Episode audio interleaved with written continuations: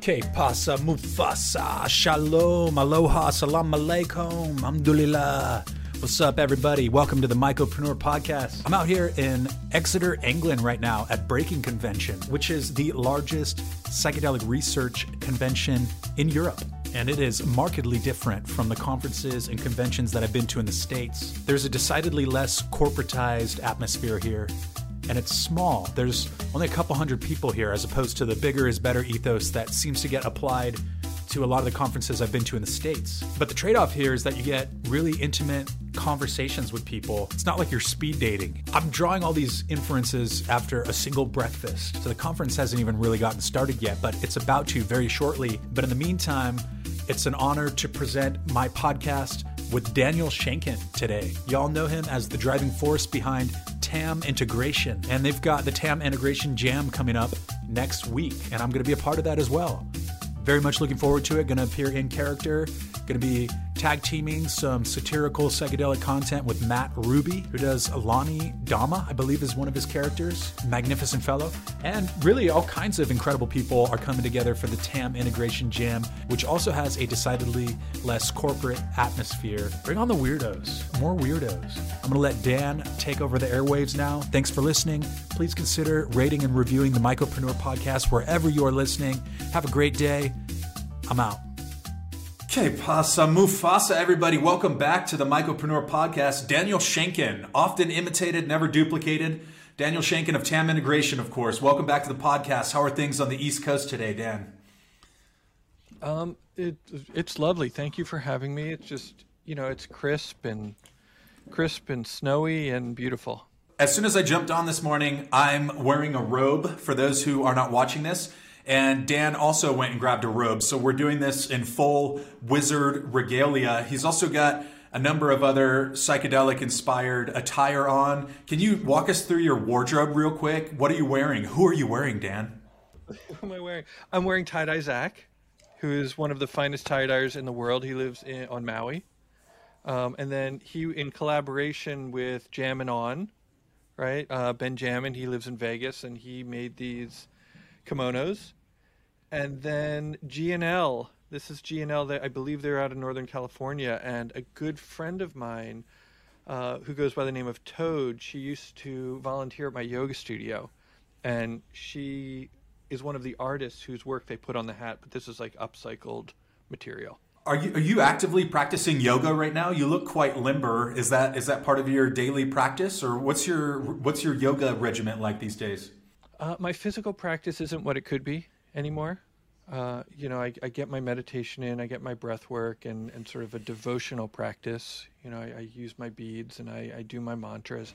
My physical practice could be better. Uh, my physical practice often looks like rocking a baby to sleep. Yeah, and I understand you have baby number two on the way. Is that correct? Or maybe already here? Um, as baby number one says, when you ask about baby number two, he will say, He's out now.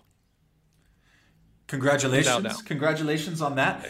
I, I, just saw a Twitter thread, which I don't even have one child currently. I have a dog, which is quite a handful already. So I'm kind of like, you know, I'm getting slowly ramping up to it. But the Twitter thread was about Dude, the difference. Ready. I'm ready. Okay, good. Yeah, I mean, I get woken up and punched in the face by my dog at 5:30 every morning, so that's half the battle, I guess. There's no sleeping in anymore. But what, have you noticed? I'm sure you have. But what's the difference between going from one kid to two kids? Is that like a quantum leap, as they say, or do you feel like you're already just kind of like doing the same routine now? Well, you know, the one thing there were sweet little rituals that I could do with baby one you know, I had this, I had a playlist and I would just, of things that I would sing to the baby at six o'clock in the morning as I walked him around. Um, you know, I would listen and then sing because he prefers live music. Um, but you can't really do that with baby number two quite so much because the, now there's a three year old that needs stuff like you know it's the the chaos has increased and so like the quietude isn't isn't quite there and i mean it's still fun and I'm glad they get along. Um, you know, you can tell that you know they're brothers and they they like being brothers is is what it seems like. And the three year old is is very very sweet, although you know he is he is slightly you know he's slightly feral, so you know sometimes he needs to be backed off a little bit, but but it's it seems to be all love. I'm the youngest child. I have a brother who's three and a half years older, so relatively similar age gap. And it was hugely advantageous to have an older brother because he was the one that kind of got in trouble first. He was the one, you know, he was a senior in high school when I was a freshman. So going into my first day of freshman year, big, scary high school, it was so helpful, even though we didn't hang out at high school, just to have a brother that I could call on. So big, big fan of having an older brother myself and someone who actually, especially when cannabis came along, that was kind of my my guardrail was I didn't know what to think about it. I didn't know how to feel about it. And it wasn't until I heard my brother tell me about his cannabis experiences and be able to say, wow, this guy's still, you know, number one in his class at university. He was he's a brainiac and so on and so forth. It changed my conception of the way I thought about cannabis because up until that point I had no idea he had used it. And I thought it was just my friends who were kind of the surfer, bum, dropout hippies, many of which are labels that I identify with now but it definitely helped to have an older brother. So, you know, one of the the prime subject areas that seems to be evergreen for me to make satire around is this idea of the pseudo life coach or the pseudo integration coach. And of course, there are many Wait, of these. Me. Well, that's what I wanted to go into next. Me. Is that you, you make fun of me all day. I, I'm happy to do that, but unfortunately, I have great respect for what you do, so it makes it a little harder to satirize. Like the the inspiration for these characters that I'm getting are people that I've met in my travels, people that I've known years ago from my time in San Francisco, et cetera, et cetera.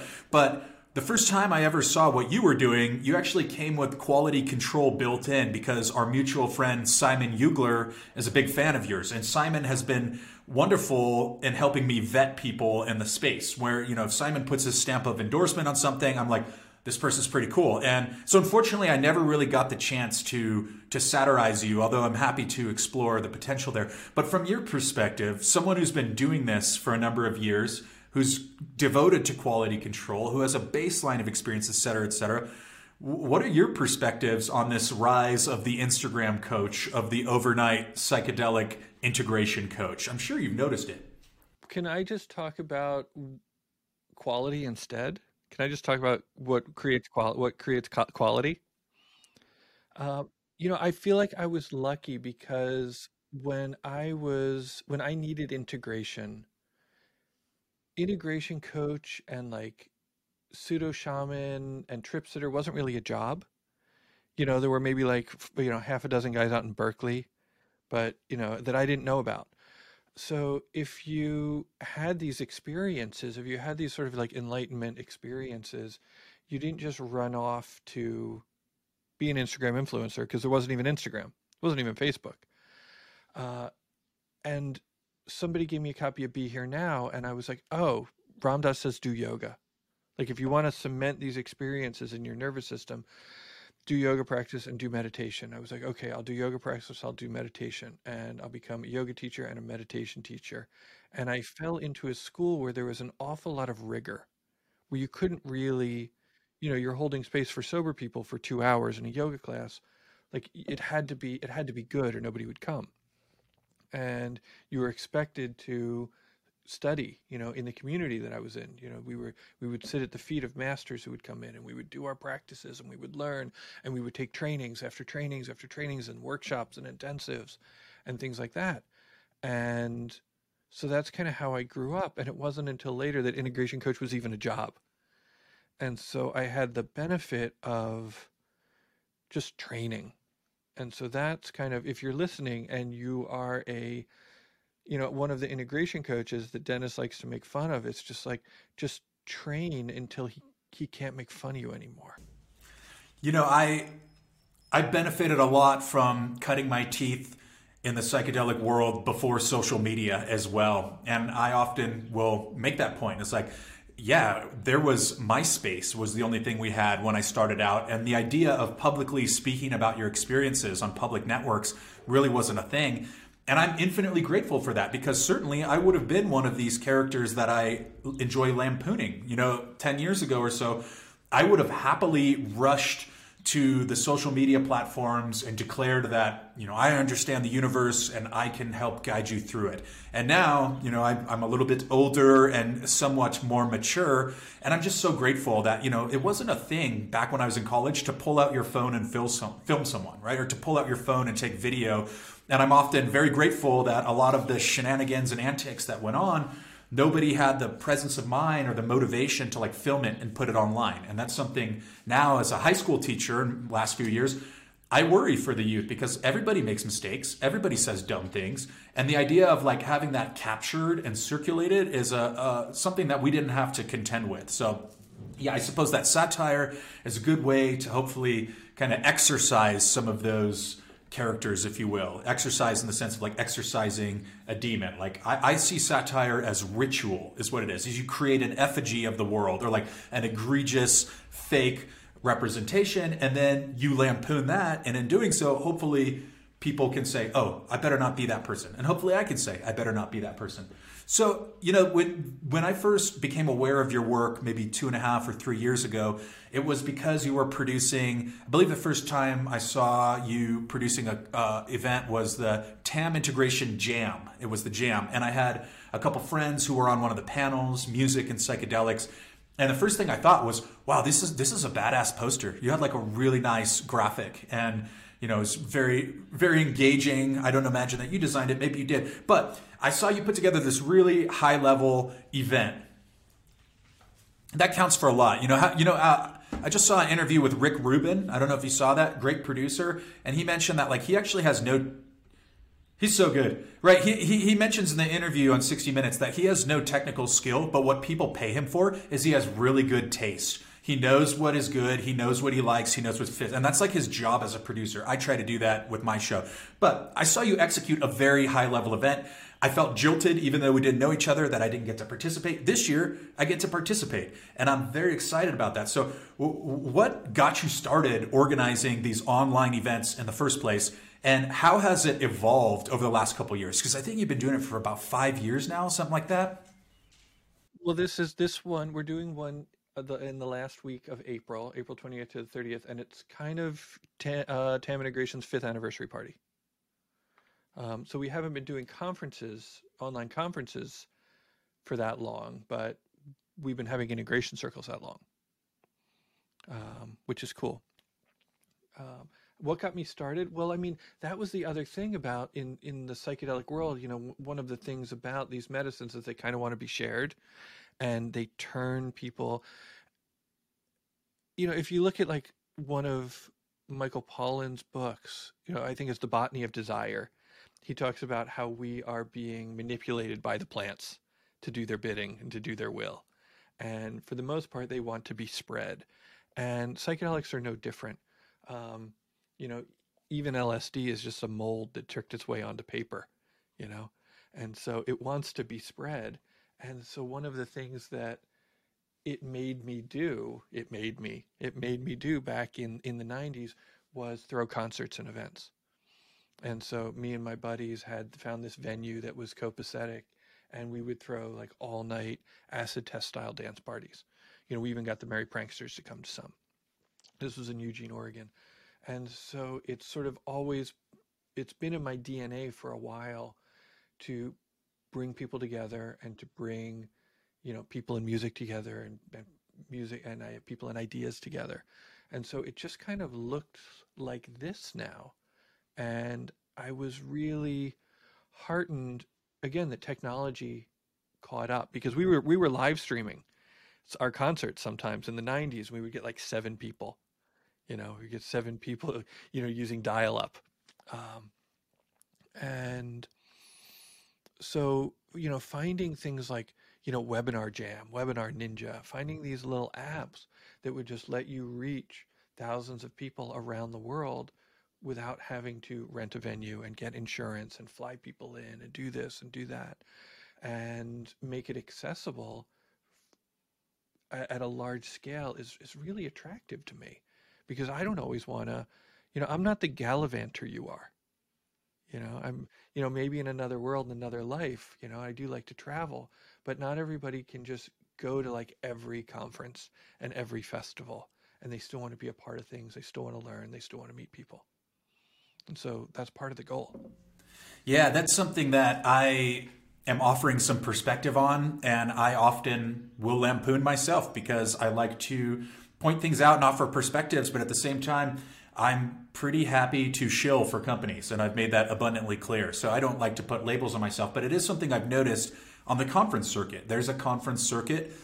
A lot of the same people are at every conference. You could pretty much you know shuffle the deck and you're going to see the similar panels with similar speakers on them and i you know there's there's a place yeah that, that's true that's true so let's go ahead and, and pivot from that and say yeah the integration jam how do you procure speakers like what is your selection process like is it you personally selecting everyone or do you have people who are vetting who are saying oh check this person out like if you know if i want to recommend someone because i'm now in a position where plenty of people are asking me hey can you get me hooked up with this panel or this conference or whatever how do you vet people? Yeah, I mean, it's mostly me. And I do want to say, you know, since you're shilling these companies, like I'll take some of their money too. You know, just just putting it out there. I mean, but um, if they want to sponsor the jam or something like that. But yeah, I mean, these are for the most part people that I'm that I'm interested in, or people that I'm friendly with, or people that I'm inspired by. Uh, and then sometimes, yeah, Simon Ugler. We can trust Simon. Simon's like, Simon turned me on to you too. Okay, cool. He turned me on to Alyssa Gursky, who now teaches at my uh, integration coaching training. Um, so it's it's really simple. You know, it's not it's not a complicated process. Where it gets complicated, did I lose you somewhere? Are you still around? We have to. Oh, there you are. I lost you for a second. Um, you edit things, right? um, yeah, I just I, I lost I lost your tab for a second, but yeah, the the only thing that happens is sometimes I go into scarcity mode and I worry that oh my god we're not going to have enough speakers and then I invite too many people, and then we end up having you know a jam that is a really long day or we have to have two tracks running side by side or something like that because I just think everybody is too awesome to, you know, to not be included. Does that answer your question it, about that? It does, yeah. You know, I've I've flirted with the idea of hosting similar events, and as we've discussed, especially the in-person conferences, that's tough. I hosted an in-person week-long incubator, I called it, and although I loved what it was, the preparation, the anxiety, the canceled reservations, the venue deposits, etc. Anyone who's organized a conference, especially for the first time, can empathize with this. I don't wish that upon myself again. The last uh, in-person conference I did, I worked on a, a project called Crypto Psychedelic. It was in Tulum. You know, it had 200 people. Uh, we threw it together in, in two months. And, you know, these wonderful folks had come up in crypto and they were like, you know what? We think this information, and they were inspired. You know, the psychedelics told them to spread the message, and that's what they wanted to do, and they were okay spending money. You know, they were okay spending money on the thing, and I think that's kind of what it's what it takes in a lot of ways. You know, our events in you know back in the day in Oregon, you know, there were just there were a lot of like generous pot dealers and growers that just were like, oh, you, uh, I'll bet, you know, everybody was like, okay, I'll pay for that band. Okay, I'll pay for that band. And so maybe that's what it takes. And maybe that's happening at a, at a higher level. I do think about doing grassroots events in person from time to time. We'll see how it goes. Sure. So one of the one of the byproducts that doing an in-person event with a major bankroll opens up to the world is that you have a lot of people pivoting from other spaces into the psychedelic space. This is something I've seen a lot. Someone who became successful with crypto or a totally different industry. And I've heard psychedelics described as an emerging market. And to the extent that these large banks, investment analysts, etc., now look at psychedelics as an emerging market right next to crypto and right next to online sports betting and things like that. And to the people at the top, maybe there's no differentiation between what psychedelics are and what sports betting are because it's a vertical, it's an emerging market. And I've noticed at a number of these events that there will be panelists on stage And I don't know all the people, but I've definitely asked a few of these kind of thought leaders or people positioning themselves in the space about their experience. And not a lot of them, certainly not all of them, have ever actually taken psychedelics or have anything more than maybe a baseline of experience with a ketamine session at a clinic or with microdosing. And I'm just curious, like my perspective, I want to say a lot of things about this. I try to keep it very non-specific and keep it kind of general satire.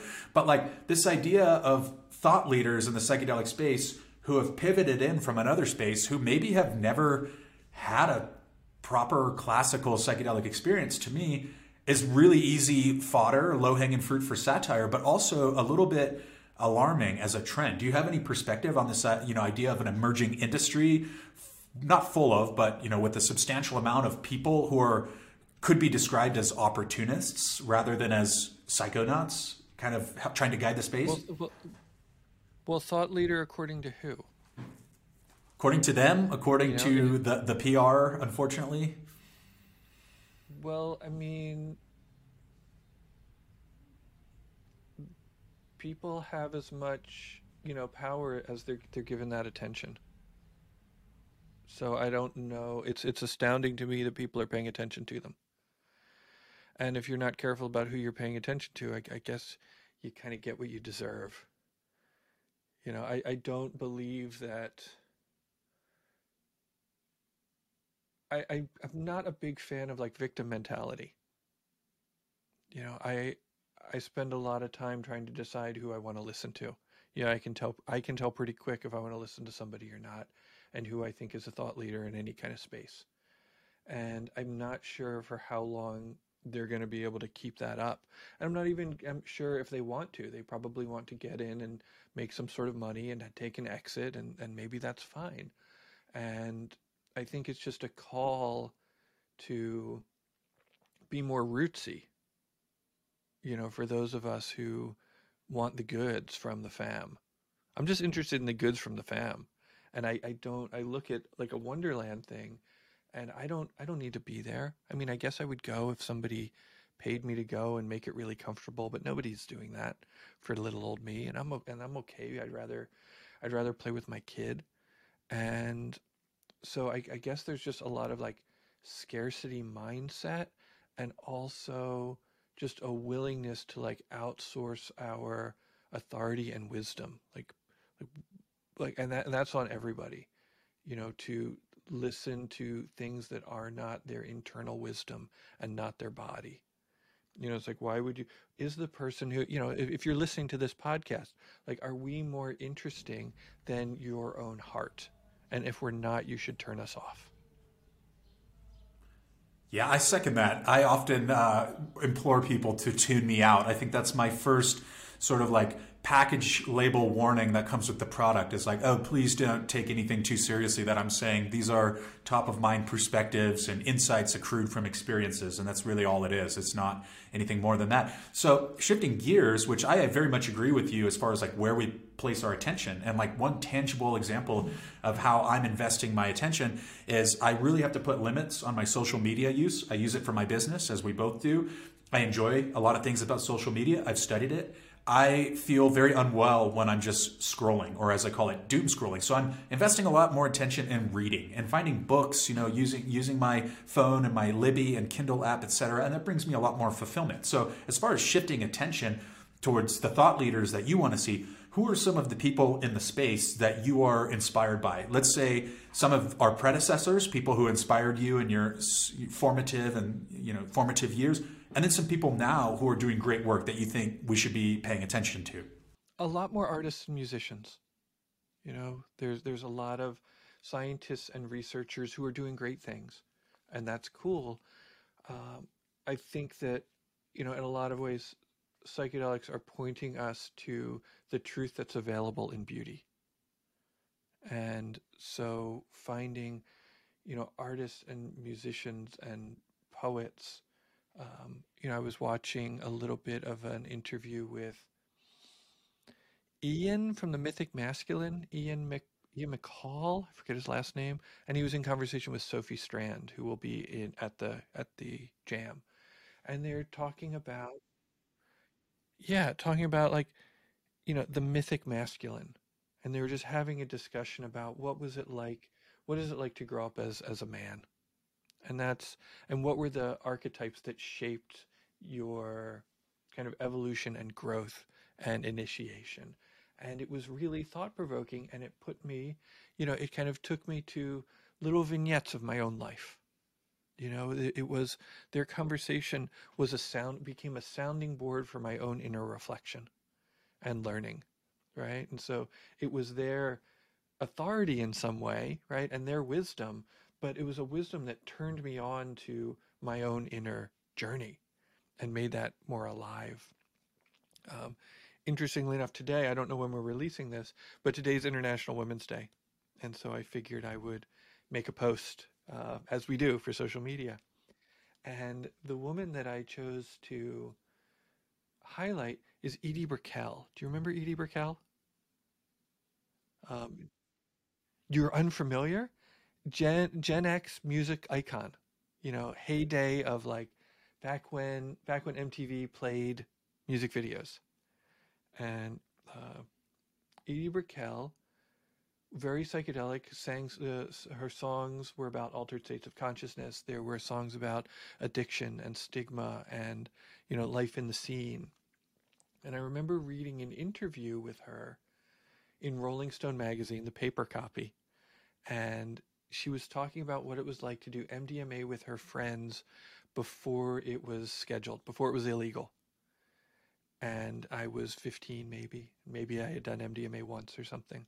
And it blew my mind that there was a time when when it wasn't illegal.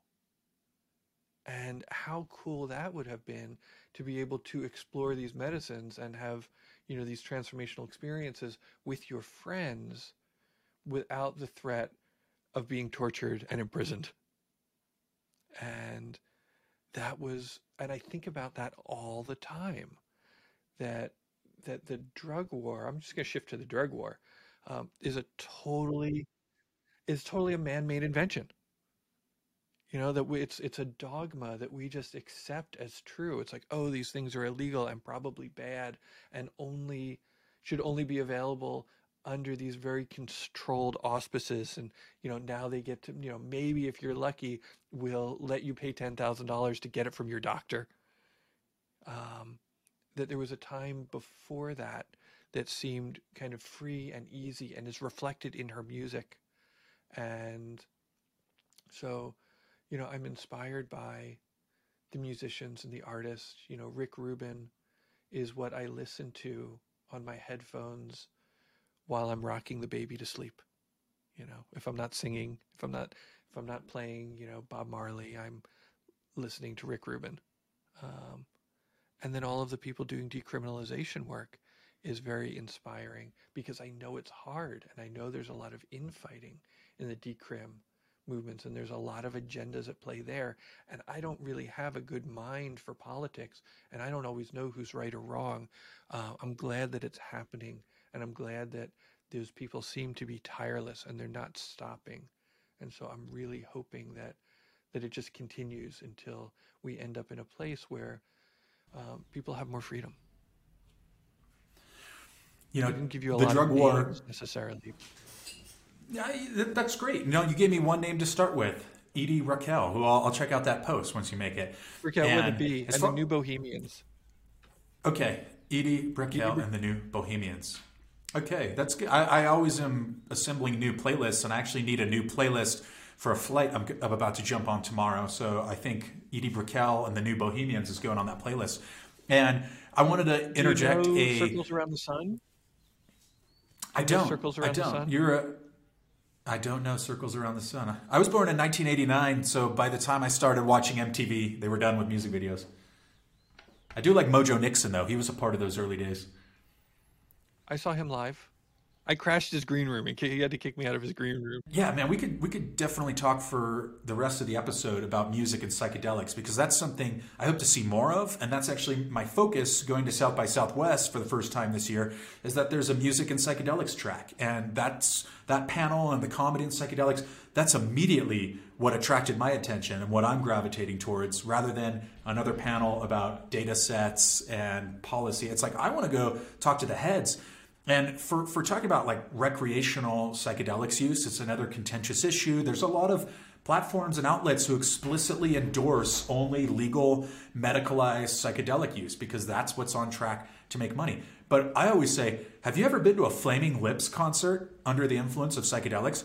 It's a cathartic, ecstatic religious experience. And I was at, I've been to two, and the last one was during a particularly challenging time, it felt like in my life.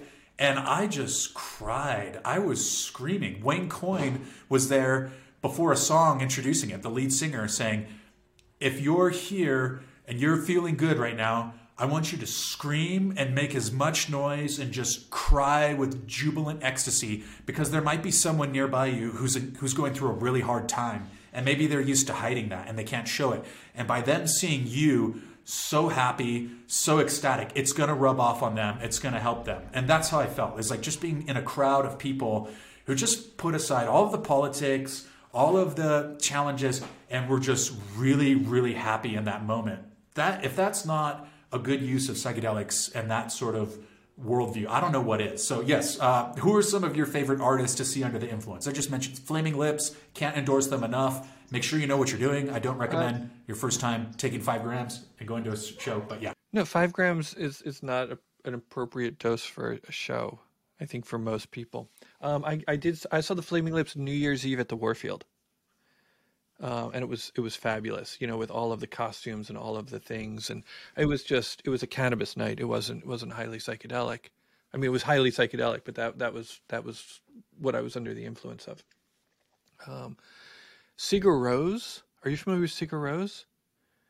They they are an Icelandic they're you know an Icelandic band that sings sometimes in a made up language and there it is orchestral and pastoral and atmospheric and it swells and the rhythms of it are slow and geologic and it's just gorgeous.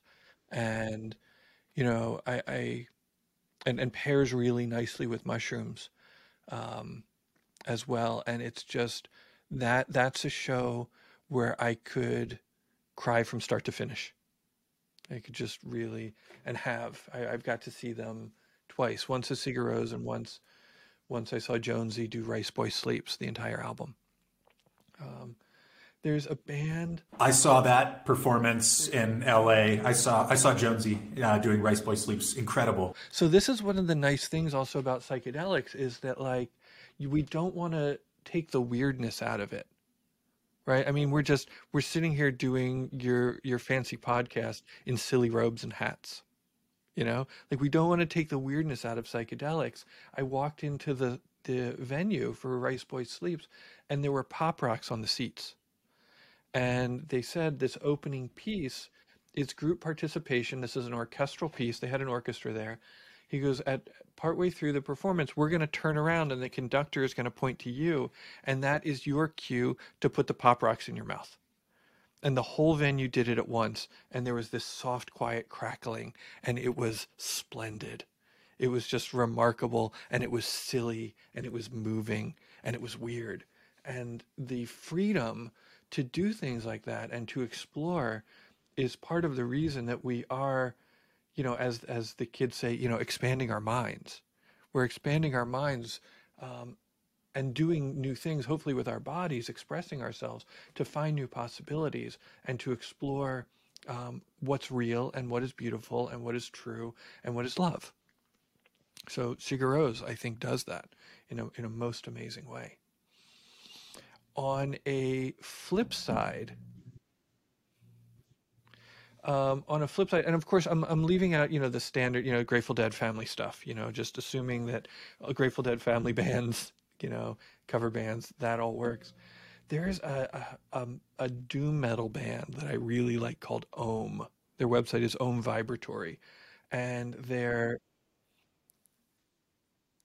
and Ed, I forget what the guy's name is, but he looks kind of like a gnome wizard you know, and he's got just these heavy Rickenbacker basses. And if you look, you know, at his his guitar caddy, there's like seven or eight of these Rickenbacker basses. They're all slightly different, and just the bass is so heavy that you feel it, and it is slow and moving and shadowy and just a, a really powerful way to explore your own inner depths.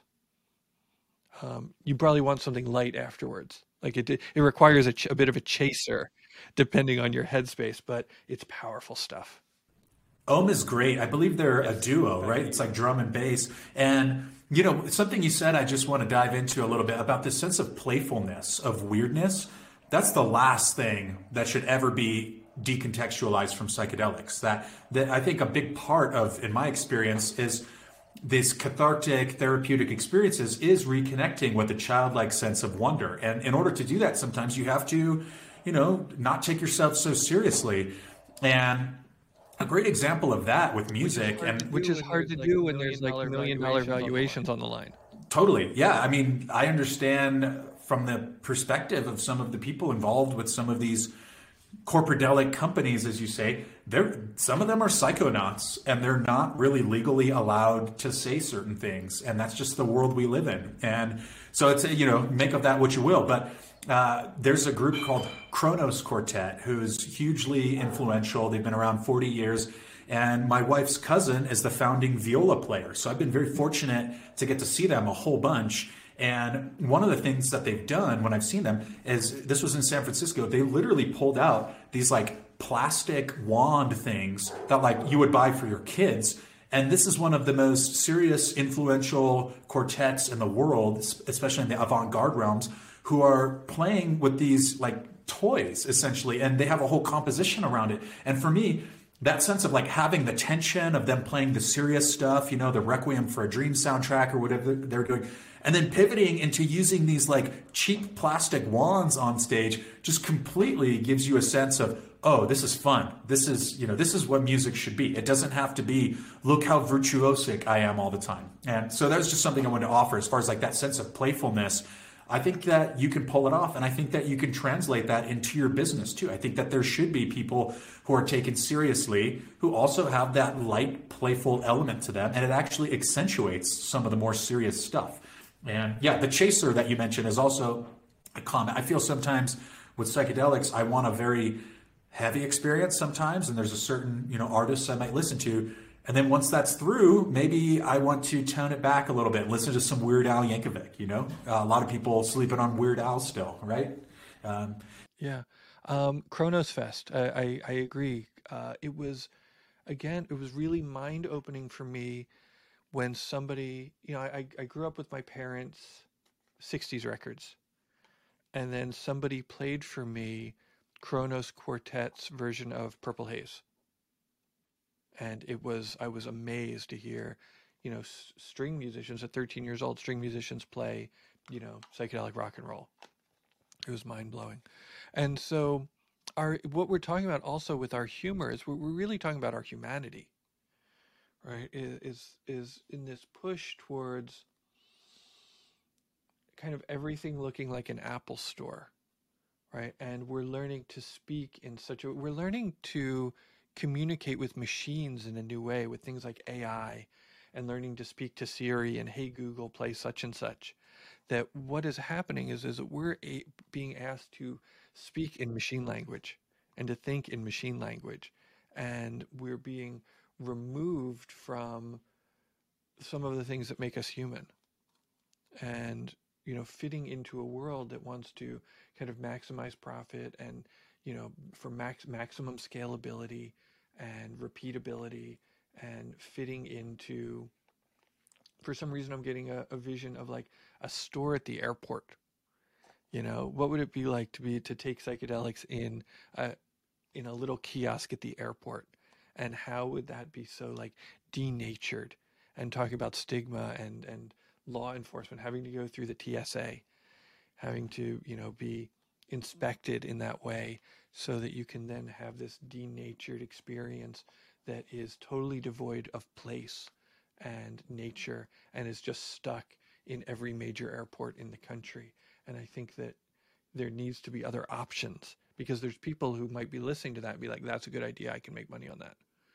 You know, as opposed to playing drums in the woods with your friends, which is actually more therapeutic to be with a doctor in an airport or to be by the fire with your friends. Yeah, psychedelic use out in nature. One of my favorite places to do it would be at a hot spring. And again, I always feel like I have to qualify some of these things that these are my experiences and that uh, you don't, as I'm sure Dan will agree, like you don't just dive in headfirst in an unfamiliar environment, you know. And most of the people who listen to the show, I'd like to think, are quite experienced and have this, you know, so I don't have to always qualify it. But I just feel the the need at this point to say, like, yes, if you're going to explore psychedelics and you want to do it in a non-medicalized context, like just dip your toes in first. Like you don't need to do five grams on your first dose. Like see how you react to a gram or a gram and a half. And like for me, that's the concert dose. Like two grams, a gram, 1.7, that's a great concert dose. As long as you know you can maintain functionality to a degree. Because also, I'm sure we've both been there when you're learning about how you react to these substances and you know,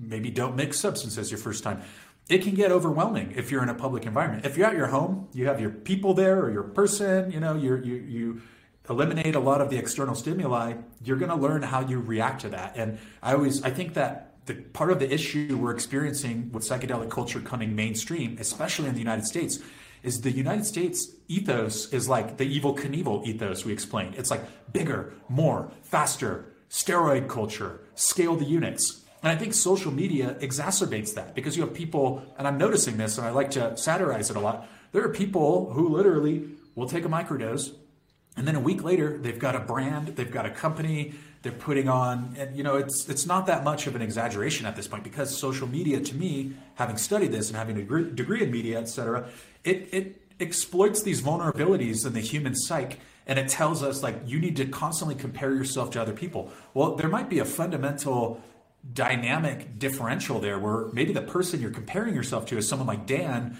who's been having these experiences for many years and has learned over those many years how it suits them personally, right? So I just think that's a thought I wanted to offer, and it's something that I've been focusing on with more of my writing is exploring this phenomenon of how social media and the mainstreaming of psychedelics are getting co-opted by this worldview that really has nothing to do with psychedelics and how they're strange bedfellows right now. I don't know. Do you have any perspective on this, like, you know, rush to be relevant, the rush to sort of, you know, I guess looping back to being a thought leader. Um, any perspective?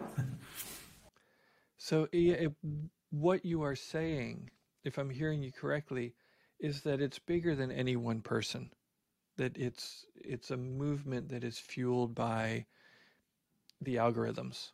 It's our, our culture, you know, our the way it's the way our culture is trying to find significance and self-esteem today, that our self esteem has been outsourced. And so people are doing what they feel like they need to do to fit in and be relevant and to be lovable. So I think that like that's where I want to pivot on this is that so many people that I work with as an integration coach are struggling with worthiness and of love. Are they worthy enough to be um, seen and heard and cared for to have their needs met in a world that is in continu- increasingly disconnected and not particularly interested in the well-being of its inhabitants right? Culture does is, it seems extraordinarily extractive and that is brushing up against a human's need to belong and to be cared for and so this is why things like integration circles are important and why a real festival is important. And time time with your friends in the woods is important because what we want need to do is foster real connection. And if we're just at a um, if we're just constantly in business meetings it's a different kind of communication where the void is trying to be filled by something else i think and so, you know, the, the practice, you know, we were talking about the rigors of practice at the beginning. And the practice is to kind of remove the barriers of what, remove the barriers to love. What's keeping the love from getting in? What's keeping the love from getting out? And like, there's a reason why the hippies of the 60s, there's a reason why there was a summer of love. There's a reason why people were waking up and being like, wait, this is of primary value. And that hasn't changed. It's not like love goes out of style. Um, it's just, you know, conventional attitudes around it do. And so that is what everybody, every time you look at an influencer, everybody, every time you're looking at me on on Instagram and I'm telling and I'm trying to be the smart guy. I'm just I'm saying love me. You know, I'll be, you know, flat out. That's what every and I, I'm not unique. That's what everybody on Instagram is saying. Just saying love me. That's why it's a heart. Right? Click the heart. Love me. And, and so I just encourage us to like figure out a way where we can love each other more and perhaps like give more than than we take and in the end the love you make is equal to the love you take our great psychedelic forefathers the beatles told us Paul oh. McCartney is one of the best concerts I've ever seen, and he must be 80 years old now. Like when I saw him, he absolutely lit up Petco Park, which is the San Diego baseball stadium. And that was a really special concert for me because I took my father in law, who's a Beatle maniac, and he had never seen Paul McCartney or any of the Beatles, to my surprise. And the tickets were not cheap, but that was an act of love where even sometimes they've had a difficult relationship with him, but I knew that that was that was something we could bond around and it was a truly memorable experience and you know i've been re-exploring revisiting the work of anthony bourdain who's a great inspiration to me and i'm currently reading his book a cook's tour which is his his literary adventure uh, traveling for the first time and making the first season of Parts Unknown back in the early 2000s or whenever it was.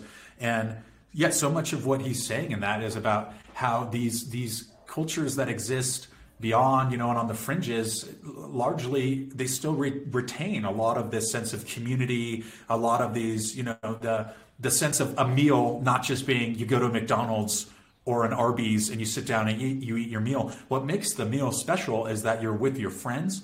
There's cultural elements to it. There's a set and setting. And I, I don't want to lose that for myself personally. And I see society heading in a direction where people value this efficiency. Like there's this there's this ethos that like you need to have meal prep and have, you know, your meals delivered for maximum efficiency. It's like, no, I want to sit at a bamboo table with the homies on the ground, shoveling food, you know, into my mouth with a hand and, and drinking rice wine. Like to me, that's many, you know, one of the points Bourdain makes in his book is like if you think of the best meal you've ever had, it's rarely at like a stuffy sit down fancy restaurant. It's usually like, oh, it was my cousin's barbecue, you know, this happened or that happened. And I just with psychedelics, I guess the analogy I'm trying to make is I don't want us to lose that and and to create this homogenized TSA psychedelic experience. I want us to really get transported back. When I think about the first time I ever had a mushroom experience, I'm immediately transported back to who was there.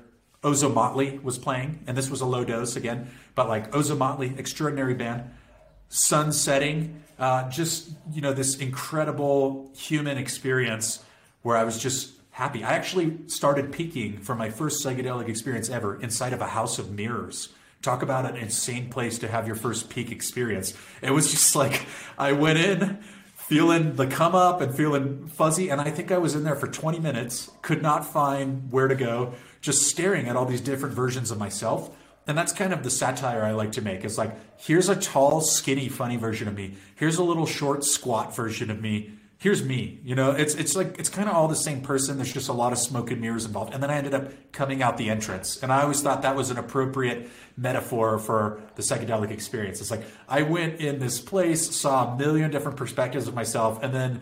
Despite how hard I was trying, I couldn't find the exit. I ended up, you know, exiting through the entrance, and that was just like a perfect little encapsulated memory. So I think we're getting to a really sweet spot right now. But I want to leave you the last few minutes of the podcast to openly, unabashedly endorse your adventures that you're on, some of your upcoming offerings. Offerings. I know that you have your integration circles every Wednesday, I believe, which has been ongoing for probably five years now. You've got, of course, the one-on-one coaching, and you've got the integration jam coming up, which I'm very much looking forward to being a part of. So, what else is going on? Well, I do a year-long integration coaching training program, which is going really well. Uh, we we're through, you know, I used to teach yoga teacher trainings, and it was not and and between you and me, a lot of the material is the same. A lot of the philosophy and a lot of the methodology and how to interact with people is the same. You know, there's fewer poses, uh, but you know, teaching people how to have deep, powerful, transformative conversations with people, uh, preparing them for and integrating their psychedelic experiences is a really rich and rewarding stuff to do. Um, so that happens, and yeah, I coach, and we've got group coaching, you know, which is a good option for some people.